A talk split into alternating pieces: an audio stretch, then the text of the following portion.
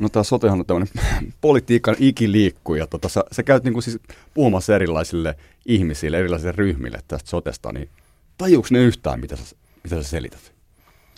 No nyt se on ollut vähän vaikeaa tässä viime aikoina, kun on, siis nimenomaan tämä sote-uudistus on meneillään. Mm. Ja mä olen ö, mukana siinä työryhmässä. Eli Mats Brommelsin työryhmässä. Työryhmä, jonka toimeksianto on, on keittää ajatuksia potilaan valinnanvapaudesta ja monikanavaisesta rahoitusmallista.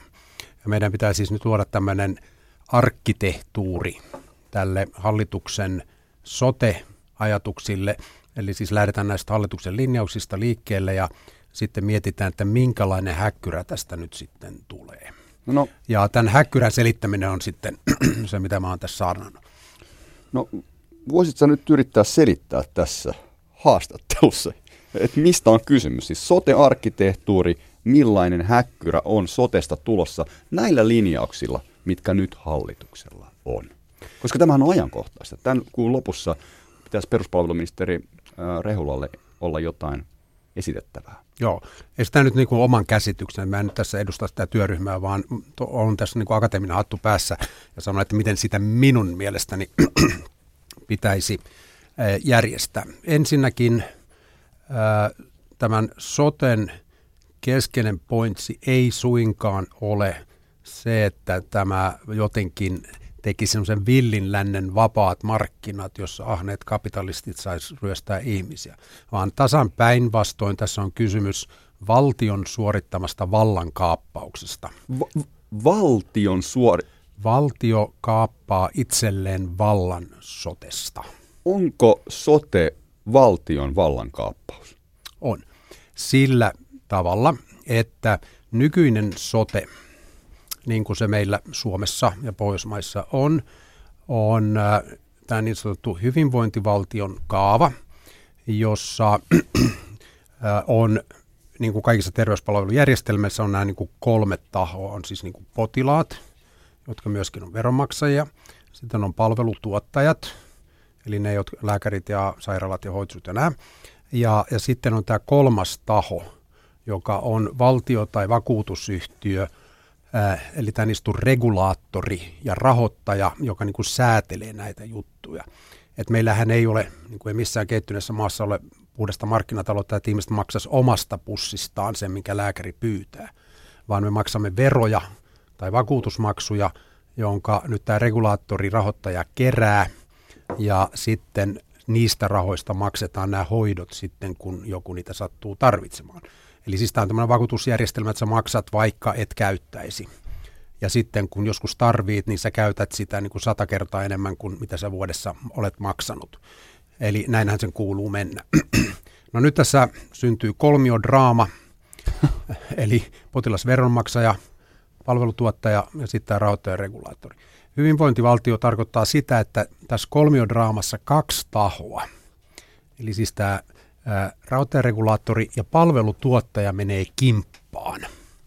Eli palvelutuottajat on niin julkisia toimijoita, jotka on siis julkisia organisaatioita, kuntien, kuntayhtymien, valtion palkkalistoilla virkamiehinä toimivia ihmisiä, joita kohdellaan niin kuin virkamiehen muutenkin, eli he saa virkapalkkaa ja, ja heitä rahoitetaan sitten erilaisilla rahoitusinstrumenteilla, jotka on aika monimutkaisia kanavia, mitä kautta sitten ne rahat menee palkanmaksuun.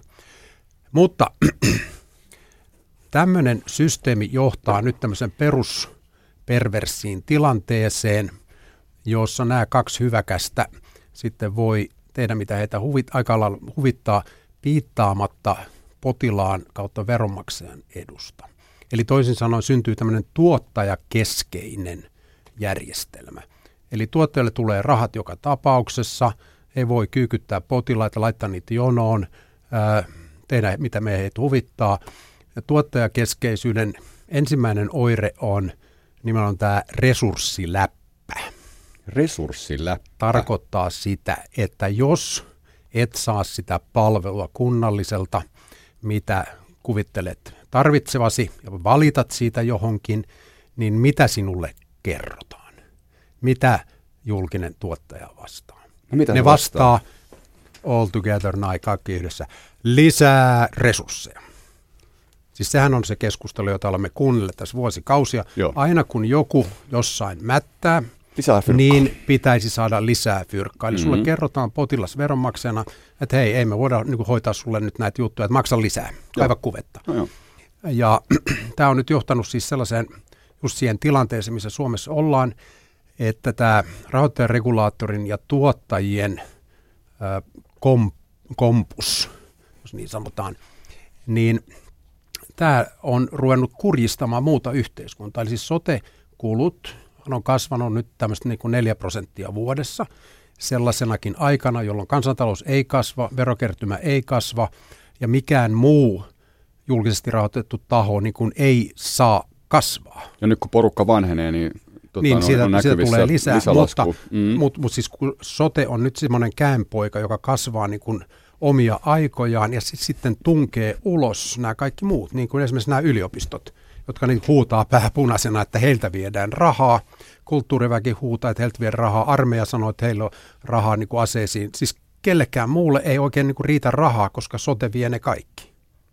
Sote vie ne kaikki. Sote no vie siis, ne kaikki. Niin. Ähm. Ja, ja tota, tätä sote-kuviota vastaan on hirveän vaikea nyt ruveta niin kuin keskustelemaan, koska siellä tulee sitten heti tämä argumentti, juu, että mut kun sinäkin voit sairastua ja mitä sitten kun vanhenet ja voi voi kamalaa, kun meillä on näitä moniongelmaisia ja niin poispäin. Eli siis se ää, tämän sote-sektorin niin kuin retorinen ylivoima on, on aika murskaava. No, totta, Ja, ja, tota, ja tästä kuitenkin seuraa se, että sitä rahaa, mitä, mitä sinne upotetaan, niin sitä ei käytetä hyvin. onko siis tämä se tilanne, mihin me ollaan menossa sotessa? Tämä on se tilanne, missä me ollaan. Me ollaan nyt, tässä me mennään vielä pahempaan suuntaan. Tämä, niinkö? tämä niin kuin pahenee päivä päivältä. Ja tämä on, on nyt se tilanne, jolle Mm. jotain pitää tehdä. Joten, ja, onko tämä nyt se uudistus, mitä tässä ollaan tekemässä? Mikä, nämä speksit, mitkä nyt on tiedossa, mitkä sä toki tunnet niin kuin paremmin kuin moni, niin tota, ratkaiseeko se tämän ongelman? Ratkaiseeko tämän, ratkaiseeko se tämän tota, resurssiläpän, tämän perversin tilanteen? Ratkaiseeko se tämän ongelman näiden palveluntuottajien ja valtion regulaattorin välissä? Näiden, näiden yhteisen tämän, tämmöisen niin kuin epäpyhän allianssin.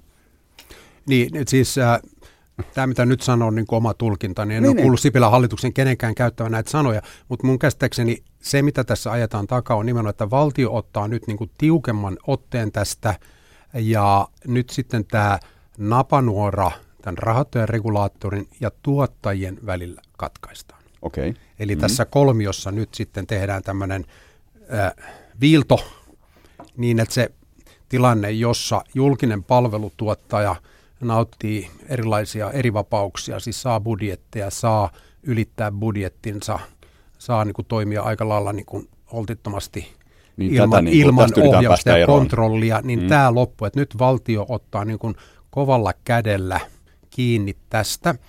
Ja tämä on se todellisuus, joka on näiden avainsanojen takana, siis tämä kestävyysvajeen selätys ja Joo. sitten tämä ää, järjestäjän ja tuottajan erottaminen. Siis nämä on nämä poliittiset ajan a, taikasanat nyt, joita käytetään, mutta se siis tarkoittaa sitä, että nyt tämä rahoittaja, regulaattori ää, ei enää ole sama oikeushenkilö eikä samassa kompuksessa kuin ne, jotka tuottavat palveluja. Joten siis tämä sote-vallankaappaus, mihin viittasit, niin se liittyy nimenomaan siihen, että to, toki, että pyritään tätä val, valtion roolia vahvistamaan hmm. ö, monella eri tavalla. No onko se, onko se sitten niin kuin se, on- onko, se, onko tämä malli semmoinen, joka uskottavasti voi johtaa siihen kustannussäästöön, mikä tässä tietysti olennaista.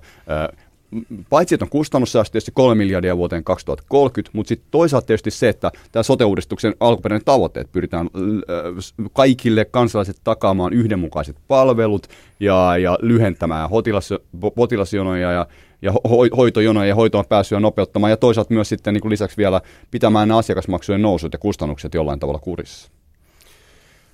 Niin, täytyy muistaa, että jos kolme miljardia pitää säästää, niin kuin hallitus sanoo, niin äh, täytyy muistaa, että soten kustannusrakenne on sellainen, että yli 80 prosenttia kustannuksista on palkkoja.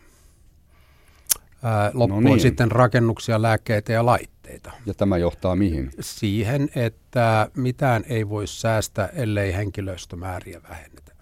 Jaha, no mikä se henkilöstömäärä se... tällä hetkellä on ja minkälaisia vähennyksiä olisi siis luvassa, että tämmöinen kolme miljardin tavoite saataisiin No siitä voi kukin laskea sitten 80 prosenttia 30 miljoonasta, äh, miljardista, kolmesta miljardista jaettuna äh, keskipalkalla, mitä se tekee useampia kymmeniä tuhansia ihmisiä kuitenkin.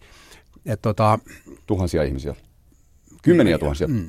Useita kymmeniä tuhansia no, ihmisiä? No jos, mitä siinä tulee, 2,4 miljardia palkkakuluja pitää vähentää, mikä on keskipalkka. No laskekaa siitä nyt iltaläksyinänne sitten eri, eri keskipalkoilla, mutta mut sitä luokkaa se tulee olemaan. Ja, ja tota, siis, koska mikään niin rahallinen säästöhän ei mitenkään muuten toteudu kun siis rahaa pitää, sitä rahaa, jota veromakselta kerätään ja annetaan sotelle, siis sen rahavirran pitää pienentyä. Ja tämä ei onnistu niin kuin luonnollisen no, eläköitymisen kautta? Eikö onnistu? Siis, oh. Kyllä se onnistuu. Siis mm-hmm. Se vaan, että nuppiluku pitää vähentää. Jos on paljon eläköitymistä, niin luonnollinen poistumaan hoitaa sen, jos samanaikaisesti on rekrykielto. Mutta jos nuppiluku vähenee, niin miten ihmeessä voidaan pitää hu- parempaa, saada, saada toimivampi järjestelmä, kun potilasmäärät kasvaa? Siksi, että tämä nuppiluku, mikä siellä nyt on, ei tee riittävästi töitä. Eli tämä palautuu siihen tekniseen termiin kapasiteetin käyttöaste. Riittävästi vai en, vääriä asioita? Sekä vääriä asioita että ei asioita lainkaan. Ajatellaan nyt esimerkiksi vanhusten kotipalvelua, mitä on tutkittu monissa Suomen kaupungeissa, josta on ihan kaupungin omaa statistiikkaa, niin kysymys palautuisi, että mitä, mikä on suoran asiakastyön osuus – koko työajasta. Ja se on jotain 40 prosenttia, paras paikossa 50, on huono, jossa se on 30. Eli toisin sanoen siitä ajasta, mistä vanhuksia kotona hoitavat ihmiset saa palkkaa, niin he on ehkä kolmanneksen tai alle puolet nyt niin kuin hoitamassa näitä vanhuksia. Mm-hmm. Loppuaika menee sitten jonkun verran liikkumiseen, jotain kirjaamisia, et cetera, byrokratia siinä on, mutta siellä on iso jöötti siis sellaista aikaa, joka, josta kukaan ei oikein tiedä, mihin se menee. Ja samanaikaisesti meillä on sitten tämä resurssiläppä, että jos sä kysyt näiltä ihmisiltä, niin ne kertoo, että niillä on koko ajan aivan hirveä kiire, ne ehdi tehdä yhtään mitään, ne on burnoutissa ja, ja kaikki on niin kamalaa. Mutta mut siis kun katsotaan tilanteen taakse, niin siellä on sitä löysää. Ja tämä on vaan nyt sitten semmoinen niin helposti laskettavissa oleva löyty, löysä. Eli siis mikä on niin kuin suoran potilastyön osuus kaikesta työstä. No, ja sitten siellä, siihen loppuun toki siis jää semmoista pakollista hallintoa. Mutta eikö aika rajusti pakko... sanottu, että kun, kun, eikö nämä todellisia tarinoita, että ihmiset on niin kuin burnoutissa hoitoalalla? On, mutta siis tämä on, tää on erittäin iso toimiala – tänne mahtuu niin koko kaikenlaista storia. No, mutta mikä... Ja toimittaja kutsutaan paikalle aina silloin, kun maanantai-aamupäivällä, kun on se kauhean ruuhka, jolloin kai. kapasiteetti on 110 prosenttia no, no. käytössä, mutta ei ikinä sitten silloin niin torstai-iltapäivänä, kun kun siellä ei tehdä yhtään mitään. No mutta mikä se mekanismi on siis? No. Mikä mekanismi se pallo on, joka, joka, joka johtaa siihen, että, että ikään kuin tämmöinen niin kuin jossain löysää, jossain tehdään liikaa, niin se jollain tavalla tasaantuisi semmoiseksi niin kuin jollain tavalla niin kuin mahdollisimman täydelliseksi niin kuin tuottavuuden no, tässä on, ja muun on, on tuota, kainetyyppisiä mekanismeja, siis se, että miten sitä niin kuin potilastyötä tehdään, ää, jotta siihen päästäisiin, niin pitää olla rahoitus, joka kannustaa siihen. Ja minkälainen Nyt rahoitus nämä, pitäisi olla? Jos mennään näihin mekanismin ensin, niin, okay. niin tota, raha voidaan oikeasti säästää vain siten, että ensinnäkin ää, hoito on oikea-aikaista. Eli hoito käynnistyy tämän potilaan sairasepisodin suhteen niin kuin siinä kohdassa, jossa optimaalisesti pitää käynnistää. Ei, ei liian myöhään, koska silloin kaikki tulee aina vain kalliimmaksi, mutta ei myöskään liian aikaisin, koska silloin ihmisiä pelotellaan turhilla diagnooseilla ja näin poispäin. Eli siis oikea-aikaisuus. Sitten toinen on oikea taso, eli siis ei mennä erikoislääkärin, jos yleislääkäri tai sairaanhoitajakin voi sitä hoitaa. Tämä säästää kustannuksia, eli kalliita erikoistuneita resursseja käytetään vain siellä, missä niitä tarvitaan. Sitten tulee tämä moniongelmaisten potilaiden hoito. Tämä on iso ongelma Suomessa, eli siis ihmisillä on kaksi tai viisi tai kymmenen eri kremppaa, joita hoitetaan kaikki, niin kaikkia eri palvelukanavilla – jotka ei keskustele keskenään, ja sitten ihmiset pomppii niin luukulta luokulle, ne kerryttää kustannuksia joka kanavassa, Joo. mutta kukaan ei ota koppia siitä todellisuudesta, eli potilas voi maksaa yli 100 tonnia vuodessa, samanaikaisesti kun hänen elämänlaatunsa on aivan surkea. niin tämä on yksi sellainen asia, johon tämän järjestelmän täytyy puuttua. Kuka, kuka, kuka puuttuu? Kuka, kuka tämmöistä, niin kuin, nämä on hienoja jaloja tavoitteita, mutta kuka tämän homman koordinoi? Nyt tässä äh, uudessa sotemallissa ajatus on se, että peruspalvelutasolla äh, syntyy äh, nyt äh, potilaan valinnanvapaus, joka kohdistuu näin sotekeskuksiin. Tämä on nyt se termi, mitä käytetään. Se voi olla niin kuin terkkari tai oma tiimi tai näin muuta termiä käytetään, mutta on siis yksi tämmöinen organisaatio-olio, ää, joka on se paikka, johon ihminen menee silloin, kun on jotain so- sosiaali- tai terveysongelmaa. Eli vähän sama kuin nykyinen terkkari tai terveyskioski. Nyt tämä, tämä olio nyt sitten sen ensimmäinen ja tärkein tehtävä tai vaatimus, joka asetetaan, että sen pitää pystyä tekemään hoidon tarpeen arviointi. Eli katsomaan, että mikä sun on ja mitä sulle pitää tehdä.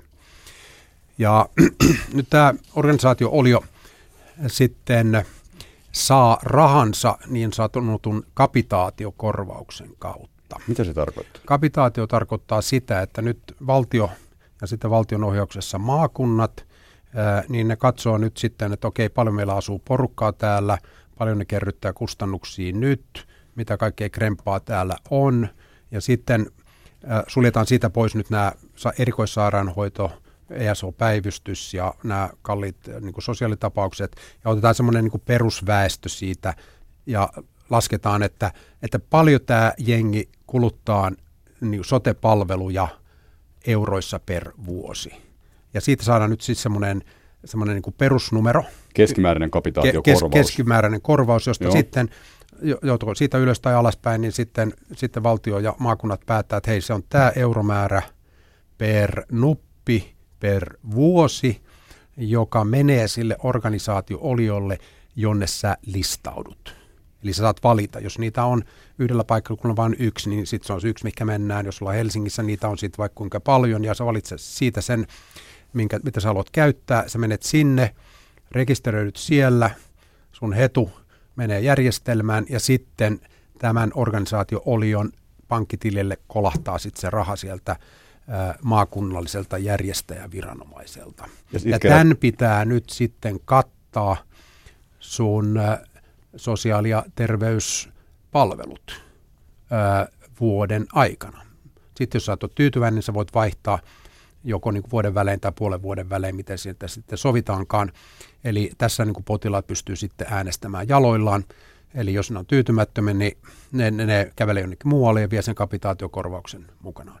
Nyt tätä kapitaatiomaksua määriteltäessä pitää ottaa huomioon sitten se, että mitä sitä vastaan pitää tehdä.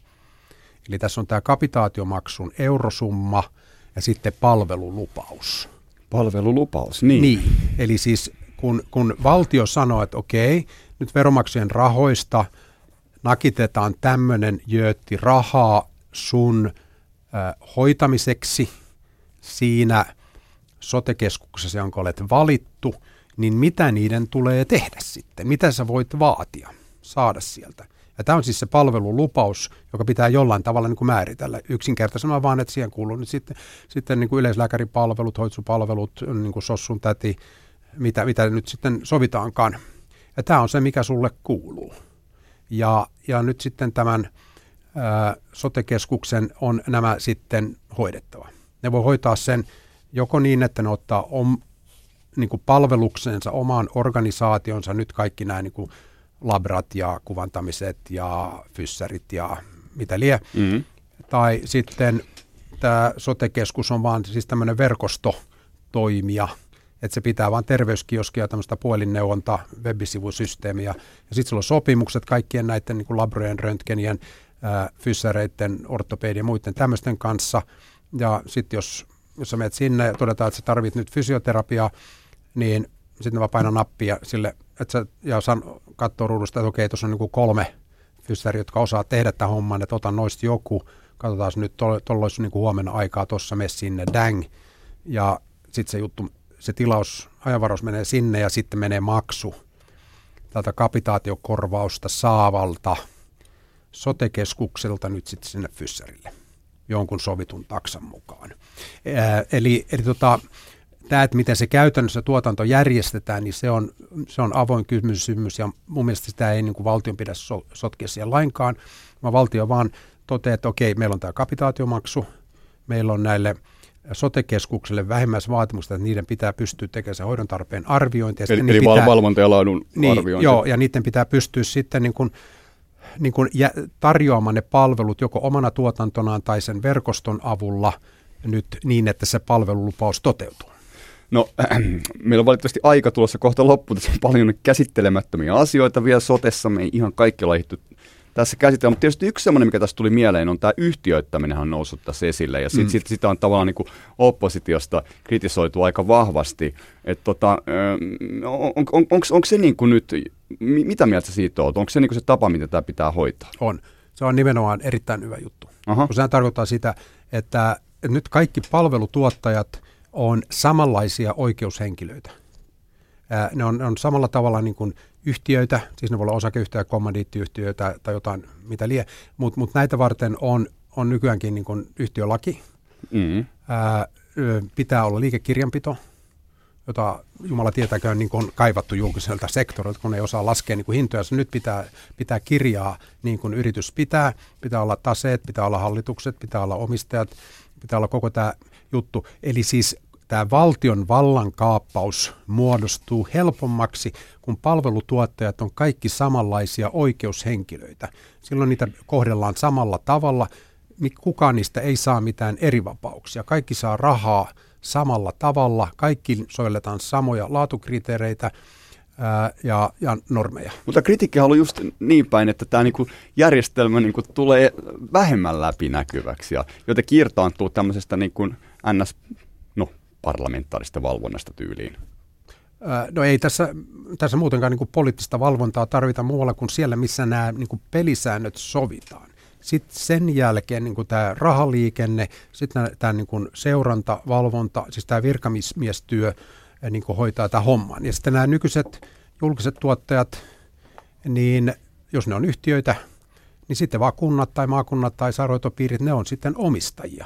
Ne käyttää omistajan valtaa yhtiökokouksen kautta ää, suhteessa näihin palvelutuottajiin. Mutta mut siis palvelutuottajat kaikki on tasavertaisia tämän rahoittajan edessä.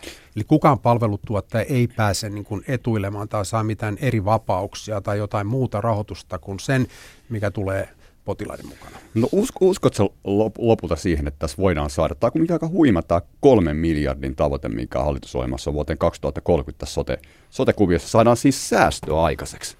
Missä on raha? Voiko se, voiko se toteutua? Kyllä se voi toteutua. Tota, Satako optimistinen? Joo, mutta jos katsoo nyt niin kuin tällä hetkellä, mitä nyt esimerkiksi monet yksityiset pystyy tekemään niin kuin niillä äh, sektoreilla, missä ne toimii, niin, niin tota, mitä toi nyt on niin kuin, äh, 10 prossaa, 20 prossaa niin kuin pois kustannusmassasta.